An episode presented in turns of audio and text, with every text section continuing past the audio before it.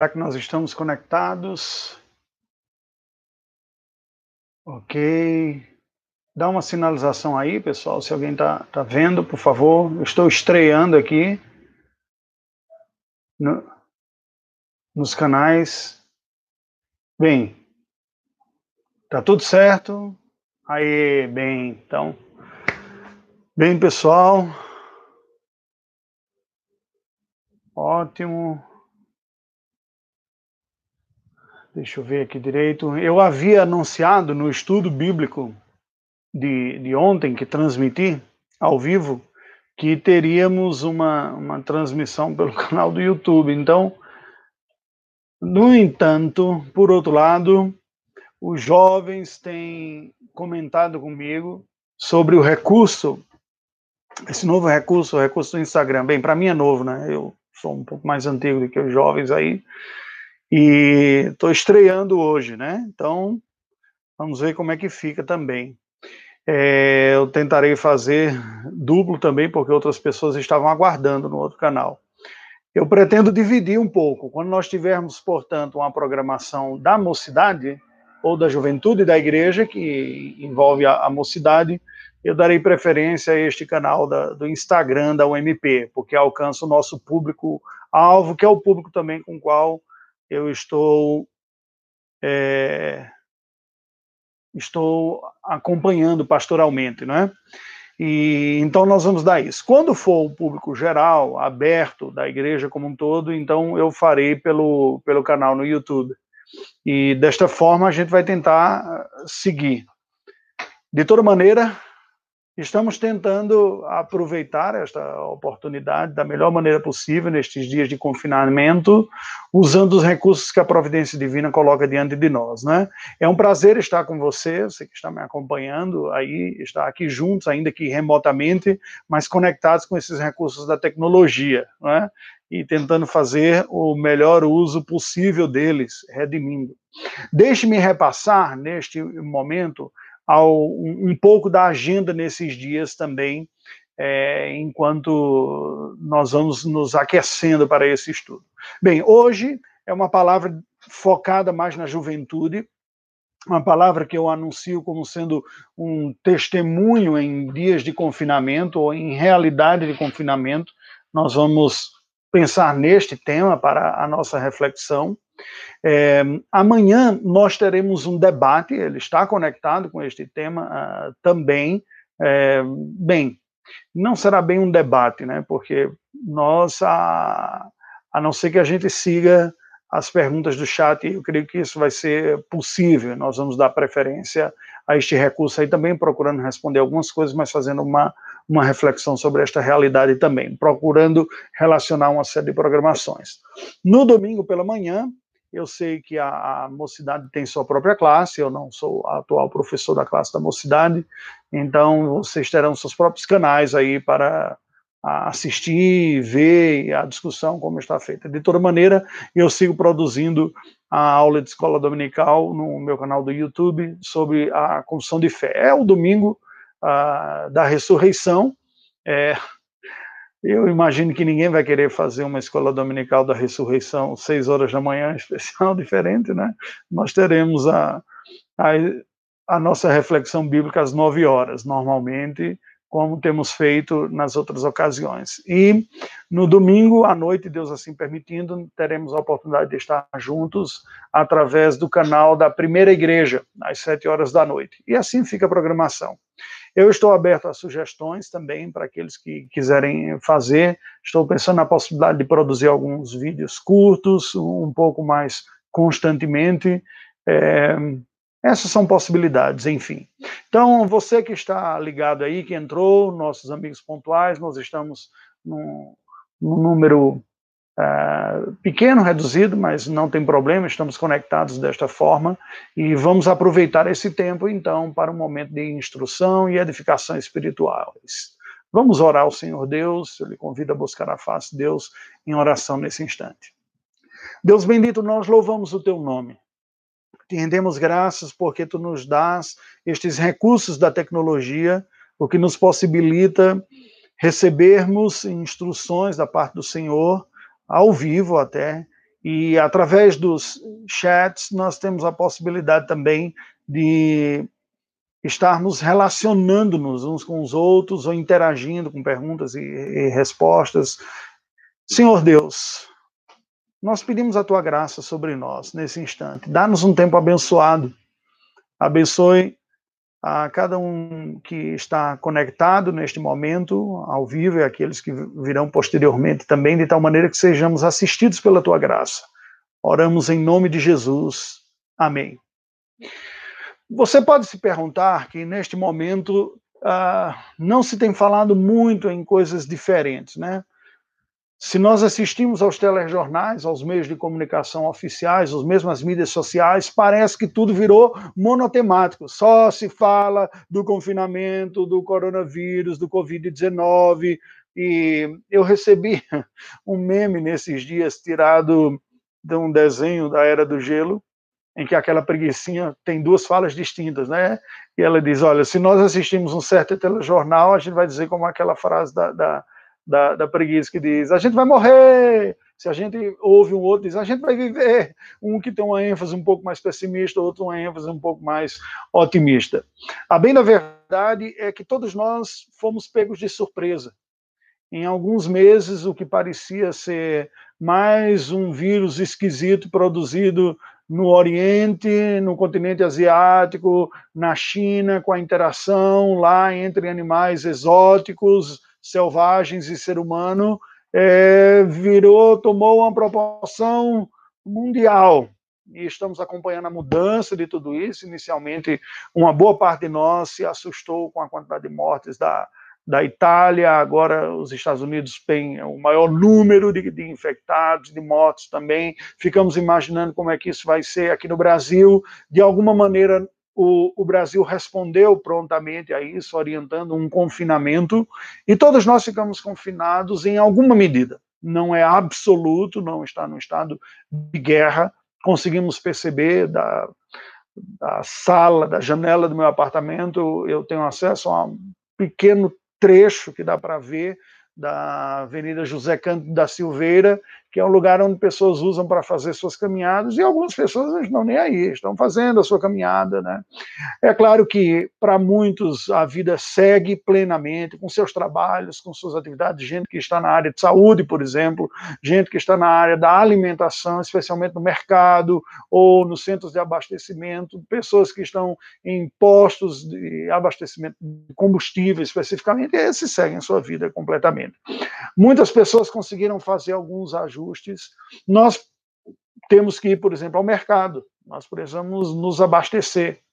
É claro que algumas pessoas têm sentido um impacto um pouco maior, especialmente com o impacto daqueles que não conseguiram fazer algum tipo de migração da sua atividade de trabalho para uma atividade doméstica, da escola também para casa. Ou seja, agora se está se redescobrindo algumas modalidades como home office, homework, né? Não homework como, ta, como tarefa para casa, né? Dever de casa, mas trabalhar em casa. A educação domiciliar, homeschool, né? Se tornou uma modalidade para a vida de alguém, de algumas pessoas, alguns outros que já desenvolviam, né? Nem tanto assim. Mas a verdade é que uma nova dinâmica se apoderou da maioria de nós, e nós estamos com um confinamento considerável, se não absoluto, mas considerável, uma boa parte. Hoje eu fui ao mercado, o mercado estava lotado, nem parecia que nós estávamos debaixo de um, de um alerta sobre um contágio com um vírus uh, muito contagiante, né? Um vírus muito contagioso, melhor dizendo, é, que é muito rápido em fazer isso. Estava lotado, o mercado estava lotado. Procurei fazer o máximo de compra possível para precisar voltar menos, a gente sempre acaba esquecendo alguma coisa. E estamos aqui também tentando trazer uma nova dinâmica para a vida, para essa realidade. Mas e aí? Como é que você reage a esta realidade como um todo, como cristão? De que maneira isso afeta a sua vida cristã? Como o seu coração tem processado esta realidade de restrição, não é? de estar mais dentro de casa, confinado uma boa parte do tempo, ainda que você consiga migrar algumas das suas atividades de trabalho, de estudo, para dentro de casa, usando computador e livros e tal, mas não é fácil. Muitas pessoas têm falado de uma certa dificuldade de interagir dessa maneira, de viver a vida nessa nova dinâmica. Eu gostaria de, nesta noite, nesta palavra, compartilhar um texto bíblico da palavra do Senhor, que está na carta do apóstolo Paulo aos Filipenses, quando nós vamos buscar na vida de Paulo, quando ele viveu um período de confinamento também em sua vida. Não foi por questão de saúde, foi por uma questão legal, de uma justiça injusta, podemos dizer assim, né? da, da justiça romana, que sentenciou uh, Paulo à prisão, porém, um período de sua vida, e quando uh, ele vem a escrever, esta prisão em Roma se deu de forma domiciliar. Nós conseguimos ler isso na, no livro de Romanos, perdão, na, no livro de Atos dos Apóstolos, no capítulo de número vinte e oito, último capítulo, versículos vinte e três e vinte e quatro. Presta atenção o que a palavra do Senhor nos diz. Abraço aqueles que estão cumprimentando aí, é, são vários, eu não vou citar um por um, tá bom? Lhe convido a ouvir a palavra do Senhor. Atos vinte e oito, versículos vinte e três e vinte e quatro. Olha o que a palavra de Deus nos diz. Havendo-lhe eles, ou seja, a Paulo, marcado um dia, vieram em grande número ao encontro de Paulo na sua própria residência. Então, desde a manhã até a tarde, lhes fez uma exposição em testemunho do reino de Deus, procurando persuadi-los a respeito de Jesus, tanto pela lei de Moisés como pelos profetas. Houve alguns que ficaram persuadidos pelo que ele dizia, outros, porém, continuaram incrédulos. Veja que o apóstolo Paulo estava confinado em sua casa, em Roma, preso, prisado, confinado por prisão, que é a sensação que muitos têm agora. Estou preso, privado da minha liberdade de, de circulação, quando ele, quando o livro de Atos nos mostra que ele recebe pessoas em casa e, e compartilha. Bem, eu gostaria de ler para a base da nossa reflexão em Filipenses capítulo primeiro, aqui, é, os versículos de Atos só é apenas para nos contextualizar, versículos de doze a dezoito. Diz assim, irmãos: quero ainda, irmãos, cientificar-vos de que as coisas que me aconteceram têm antes contribuído para o progresso do Evangelho, de maneira que as minhas cadeias em Cristo se tornaram conhecidas de toda a guarda pretoriana e de todos os demais. E a maioria dos irmãos, estimulados no Senhor por minhas algemas, ousam falar com mais desassombro a palavra de Deus. Alguns efetivamente proclamam a Cristo por inveja e porfia, outros, porém, o fazem de boa vontade. Estes por amor, sabendo que estou incumbido da defesa do Evangelho. Aqueles, porém, pregam a Cristo por discórdia, insinceramente, julgando suscitar tribulação às minhas cadeias. Todavia, que importa? Uma vez que Cristo, de qualquer modo, está sendo pregado, quer por pretexto, quer por verdade. Também com isto me regozijo, sim, sempre me regozijarei. É isto que nos diz a palavra do Senhor. O que é que nós vemos aqui? Bem, embora de uma maneira diferente, Paulo estava experimentando um confinamento por cárcere, por prisão. É, uma boa parte deste cárcere não foi uma realidade muito diferente da que nós vivemos. Foi um cárcere doméstico, privado, com uma certa liberdade. É, pelo menos ele tinha uma liberdade de receber pessoas na sua casa que lhe ouviam. É diferente desta realidade que nós vivemos, que se evita o aglomeramento, né, a aglomeração. A aglomeração pública, né, juntar muitas pessoas. Mas a verdade é que houve um confinamento. E Paulo precisou aprender a viver em confinamento, aprender a seguir com a sua vida nesta realidade de confinamento, e podemos até dizer aprender a se reinventar, reinventar o seu próprio ministério nesse contexto de, de confinamento. Houve uma perda de liberdade de locomoção, como temos experimentado também, é, um sentimento misturado, provavelmente, dentro do seu coração, de questionamentos e o, o porquê. Isso abateu, por exemplo, Timóteo profundamente, quando ele escreve a sua carta a Timóteo, ele procura animar Timóteo e dizer, olha, Timóteo, eu estou preso, mas o evangelho não está. Não fique abatido assim por causa do que está acontecendo. É, certamente Paulo precisou, como todos nós cristãos, precisamos aprender a reinterpretar e redimensionar A, a vida nesta realidade. Sobre isto, eu lhe convido a nos acompanhar amanhã. Amanhã nós vamos abrir mais, procurar interagir mais pelo chat aqui, ouvindo depoimentos, perguntas e respostas sobre como se reinventar, como remir o tempo e redimir o coração em dias de confinamento. Hoje eu quero falar de algo mais específico, que é o testemunho cristão nesta realidade, tá bom? Paulo, que ficou preso em Roma, experimentou prisão domiciliar um tempo, no outro, presen- no outro momento esteve no cárcere, mas numa realidade não muito diferente da nossa. O texto sagrado nos aponta aqui, e é isso que eu gostaria de falar com vocês, como, como disse já, que houve até um certo incremento no testemunho cristão. Houve a possibilidade de, mesmo nos dias do confinamento, aquilo ser usado pela vida do apóstolo Paulo para a glória de Deus, dando testemunho do Senhor. Olha o que ele nos diz. No versículo número doze, ele diz assim, quero ainda, irmãos, cientificar-vos, ou seja, dar ciência a vocês, fazer com que vocês saibam que as coisas que me aconteceram têm antes contribuído para o progresso do evangelho.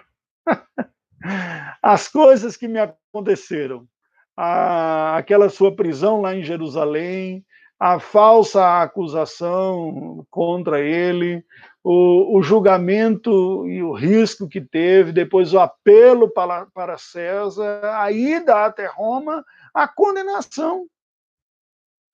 Pelo quê? Por qual crime? Havia uma confusão e uma dificuldade até de qualificar o crime. Entre os judeus, eles tentavam colocar como uh, blasfêmia, com, falando contra Moisés, e contra a lei, contra o templo, agindo contra os critérios da lei. Para Roma, isso não tinha essa importância, mas ele foi preso efetivamente por Roma, por isso que ele apela para César para ter um julgamento como cidadão romano, que era de acordo com, com as leis e... com as leis que regiam o Império Romano. E ele acaba sendo condenado por outros motivos, não pelo motivo da, da lei, mas por questões ligadas a conflitos e insubordinação e o, o risco que acaba fazendo. Não foram propriamente os motivos religiosos que não caberiam a Roma. De toda maneira, foi um julgamento injusto. E o que Paulo está dizendo é o seguinte, olha, tudo isso que me aconteceu tem contribuído para o Evangelho, tem contribuído para o avanço do Evangelho. Aqui nós percebemos, então, que de cara vem a pergunta, mas como? Como que é, o confinamento de Paulo e a sua prisão estava contribuindo com o evangelho? Veja o que ele nos diz, versículo número treze. Ele diz, de maneira que as minhas cadeias em Cristo se tornaram conhecidas de toda a guarda pretoriana e todos os demais. Isso é uma maneira muito curiosa de interpretar o seu estado difícil, de perda de liberdade, de condenação injusta do, da própria prisão. Quando Paulo se via numa prisão que não era mais aquele cárcere, quando ele estava num calabouço, ou coisa desse tipo, mas essa prisão domiciliar, uma prisão que era vigiada por soldados que lá estavam, soldados de elite, de uma guarda especial, que ficavam se revezando nessa vigilância de, de, de Paulo, é, era... é equivalente torneleira eletrônica, não é? Então ele fica vigiando ali para que ele não tivesse tanta circulação. Essa guarda pretoriana, que era uma guarda especial, era uma guarda de elite, com boa formação, com uma posição, uma, uma qualificação destacada, se torna objeto do próprio testemunho de Paulo. Ele diz, olha, se tornou conhecida de toda a guarda pretoriana e de todos os demais. Aqueles que tomam conhecimento das minhas cadeias e vêm a conviver comigo, ele continua no versículo número catorze. E a maioria dos irmãos, estimulados no Senhor por minhas algemas, ousam falar com mais desassombro a palavra de Deus. Era isso que Paulo estava buscando comunicar a Timóteo, dizer: Timóteo, a prisão minha, a condenação de outros líderes cristãos, mesmo a morte de Tiago ou Estevão antes, e a condenação de tantos outros, não significa falência, não significa a perda, não significa que nós estamos perdendo e o evangelho está perdendo. Essa é uma interpretação simplista e muito voltada para o que eu sinto, para este momento, pelas minhas perdas pessoais, não absolutas nem maiores. O destemor, a alegria de Paulo em conhecer Cristo e servir a Deus, e as oportunidades que ele tinha aprendidas por ele, aproveitadas por ele para anunciar o evangelho sempre que podia, nas circunstâncias e os recursos que tinha na época, que era a guarda pretoriana, os visitantes da sua casa, ou até mesmo a tarefa, porque foi dentro de contextos como este que Paulo vem a escrever algumas cartas, esta inclusive, que nós acabamos de ler o trecho aqui, a carta aos Filipenses, acabaram proporcionando seu conteúdo para inúmeras pessoas, centenas, milhares, milhões, pelos séculos. Hoje nós estamos lendo letras que foram escritas porque Paulo estava preso e sem condição de visitar pessoalmente algumas igrejas, viu-se, debaixo da providência divina, debaixo da possibilidade de se comunicar com esses irmãos pelo meio de comunicação mais eficaz, que era as cartas. Ora, vamos fazer uma aplicação imediata disso aqui. É claro que nós sentimos as dores, as implicações, as perdas do, dos momentos de tribulação e de tantas coisas mais. Mas, como alguém já comentou e disse, gente, este, esta pandemia está redimindo os meios de comunicação, as mídias sociais. Eu nunca vi tanto estudo bíblico, tanta pregação, tanto cântico, tanto louvor, tanta live nas, nos meios de comunicação, nas mídias sociais, como agora por causa desse confinamento.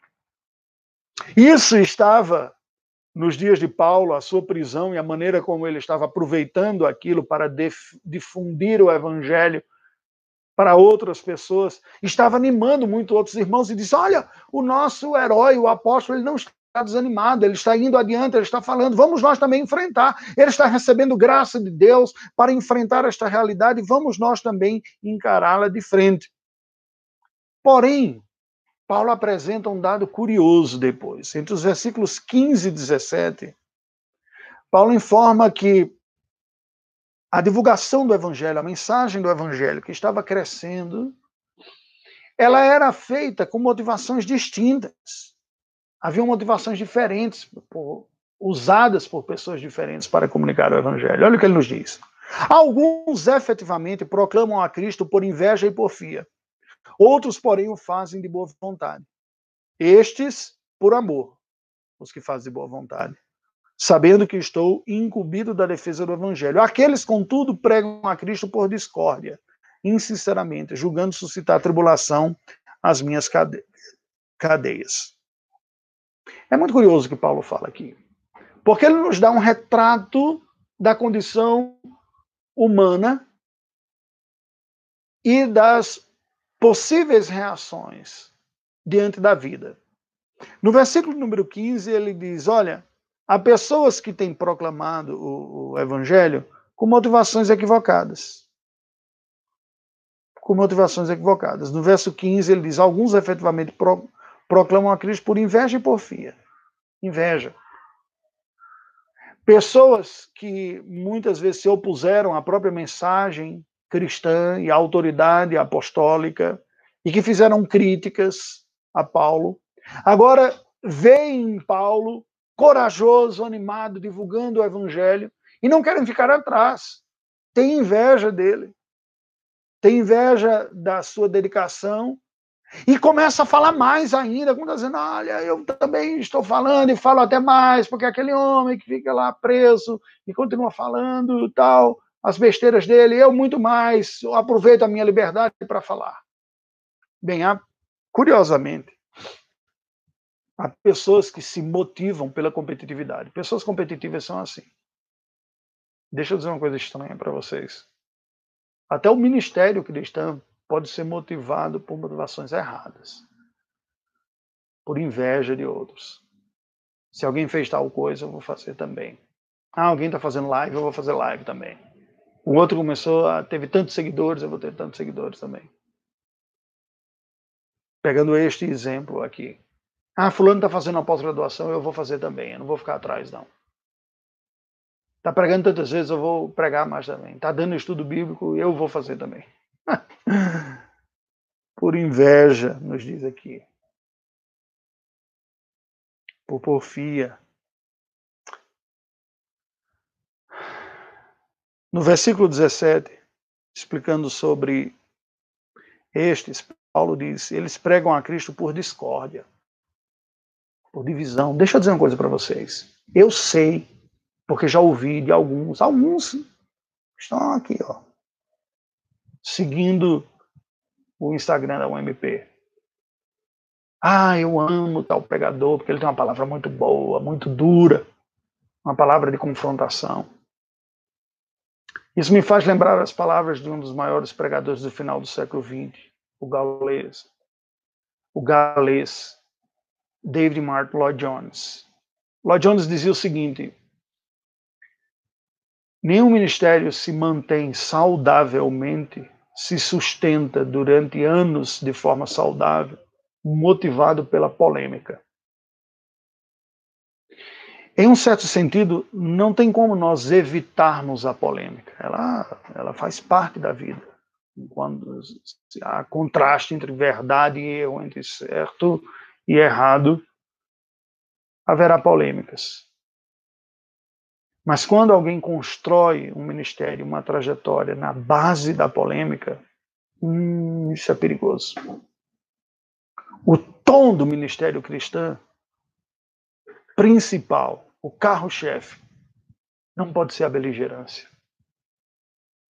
O que nos marca como cristãos, o nosso zelo, não pode ser a via negativa do combate ao mal. Isto é um traço, é uma verdade. Profetas, apóstolos e o próprio Senhor Jesus Cristo desenvolveram o ministério e denunciaram o mal, mas não era o carro-chefe. A discórdia, a motivação da discórdia, da, da discussão, do desentendimento, de provar que o outro está errado, pode esconder um espírito pecaminoso. O mesmo espírito que faz com que algumas pessoas busquem se sobressair, diminuindo os outros.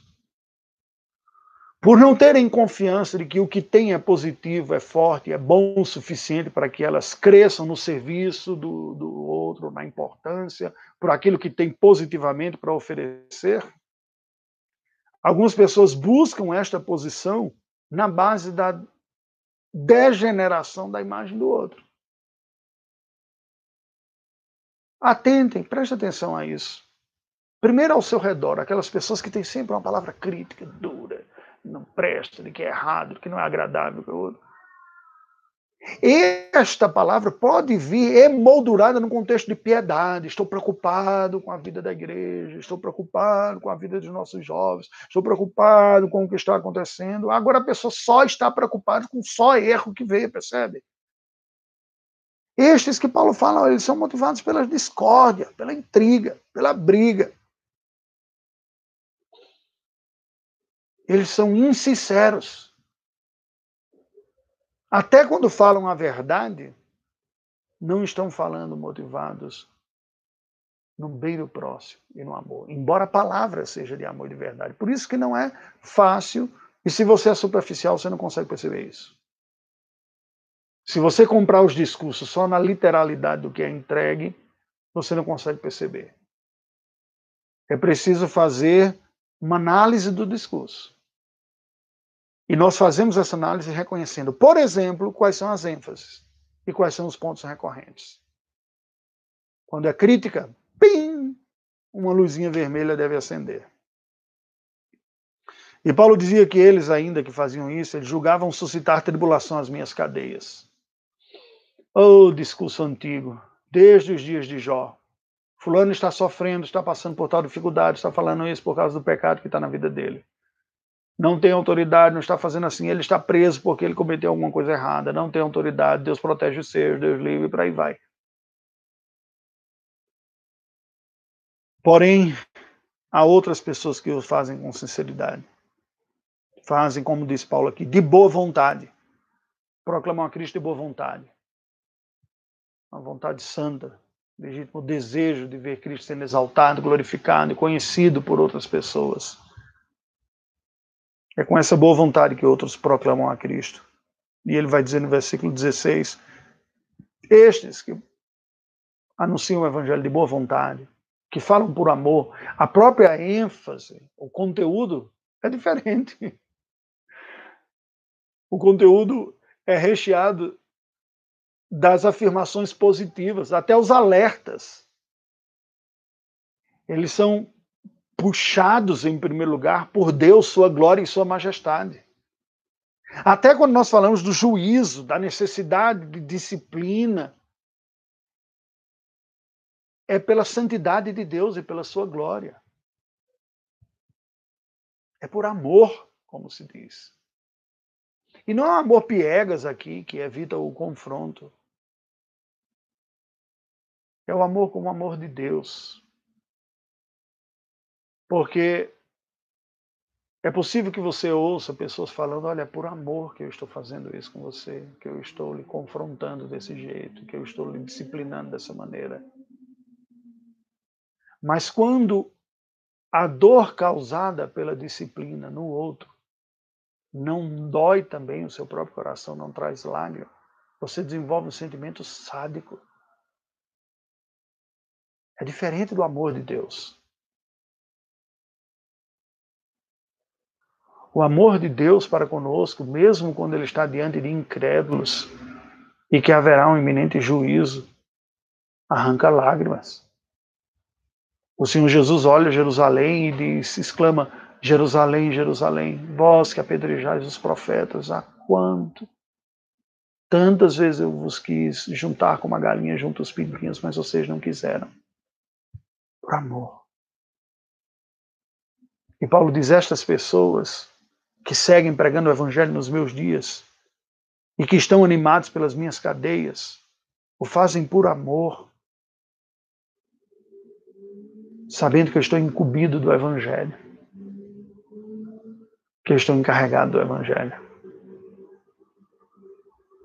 O versículo dezoito, Paulo apresenta uma conclusão muito curiosa, eu diria prática. Olha o que ele diz, todavia que importa. Uma vez que Cristo de qualquer modo está sendo pregado, quer por pretexto, quer por verdade, também com isto me regozijo, sim, sempre me regozijarei.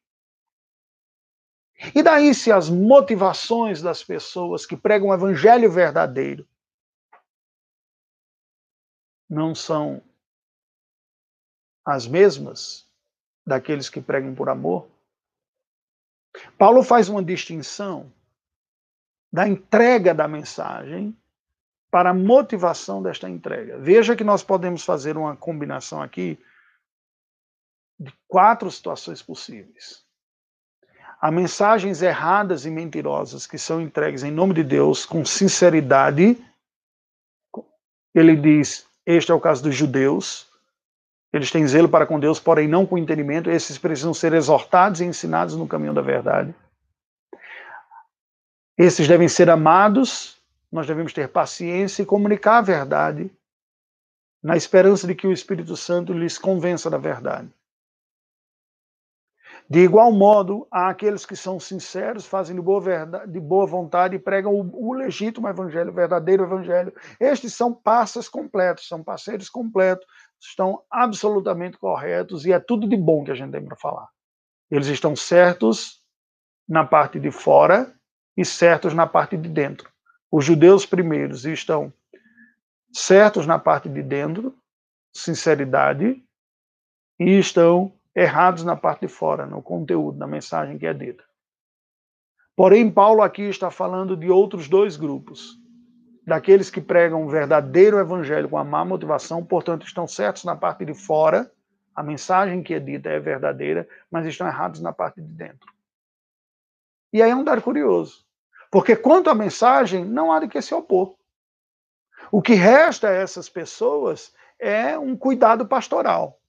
Este é o motivo pelo qual eu não me oponho duramente e não proíbo ou faço oposição. Proíbo, eu não tenho poder de, de proibir, mas não recomendo negativamente como sendo algo digno de condenação aquelas pessoas que têm motivações equivocadas e que têm um ministério focado no embate e até mesmo no descrédito dos outros.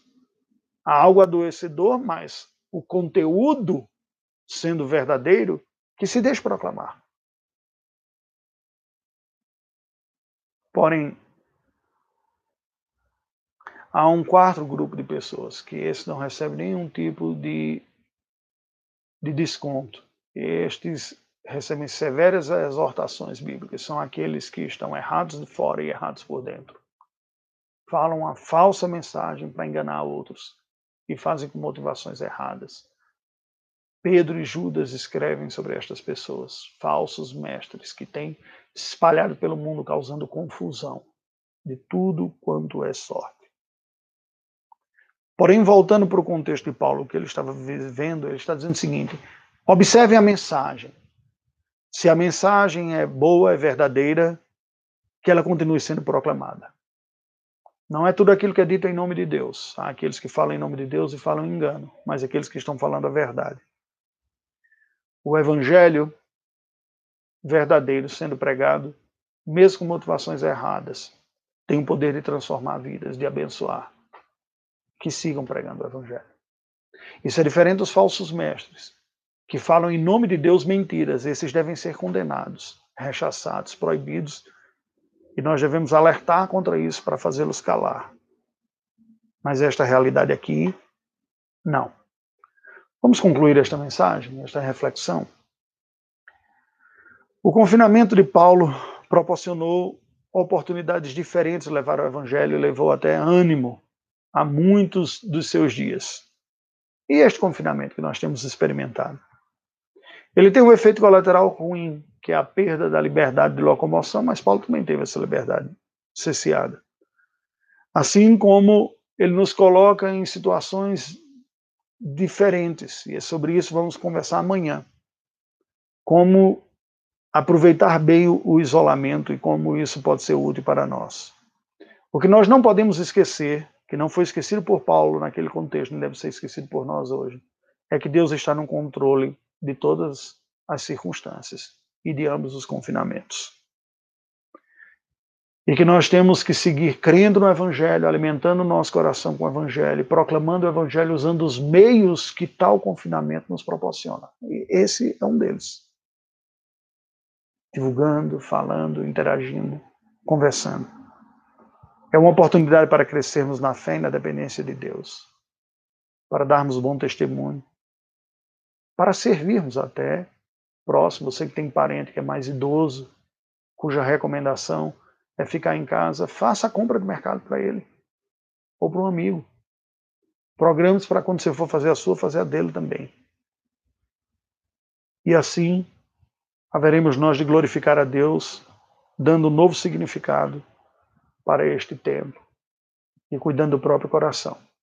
Eu lhe convido a amanhã nos acompanhar novamente sobre a reflexão de como remir o tempo e redimir o coração. Hum, na nossa reflexão, que será amanhã às sete e meia da noite. Saúdo a todos que estão acompanhando pelo Instagram, aí da Mocidade. Nós temos agora vinte e cinco pessoas acompanhando. E também saúdo aqueles que estão acompanhando pelo canal do YouTube. Um abraço para Cátia e Everaldo, lá de Suzano. Foram minhas ovelhas, gente querida. Além dos daqui de Belo Horizonte. Geraldo, Jaqueline, a Ivna, o Elmo também. Queridos, que Deus nos abençoe. Vamos orar ao Senhor. Deus bendito, nós te rendemos graças por este tempo. Pedimos, Senhor Deus, que Tu nos ajudes a depender de Ti, a nos fortalecermos, a aproveitarmos esse tempo para o nosso próprio crescimento espiritual e para o serviço, para o testemunho. Em nome de Jesus. Amém. Que Deus nos abençoe. Convido você a acompanhar pelo Instagram da Mocidade Agora um momento de cânticos que será conduzido por alguns que têm essas competências, né? Usando esse próprio canal do Instagram da U M P.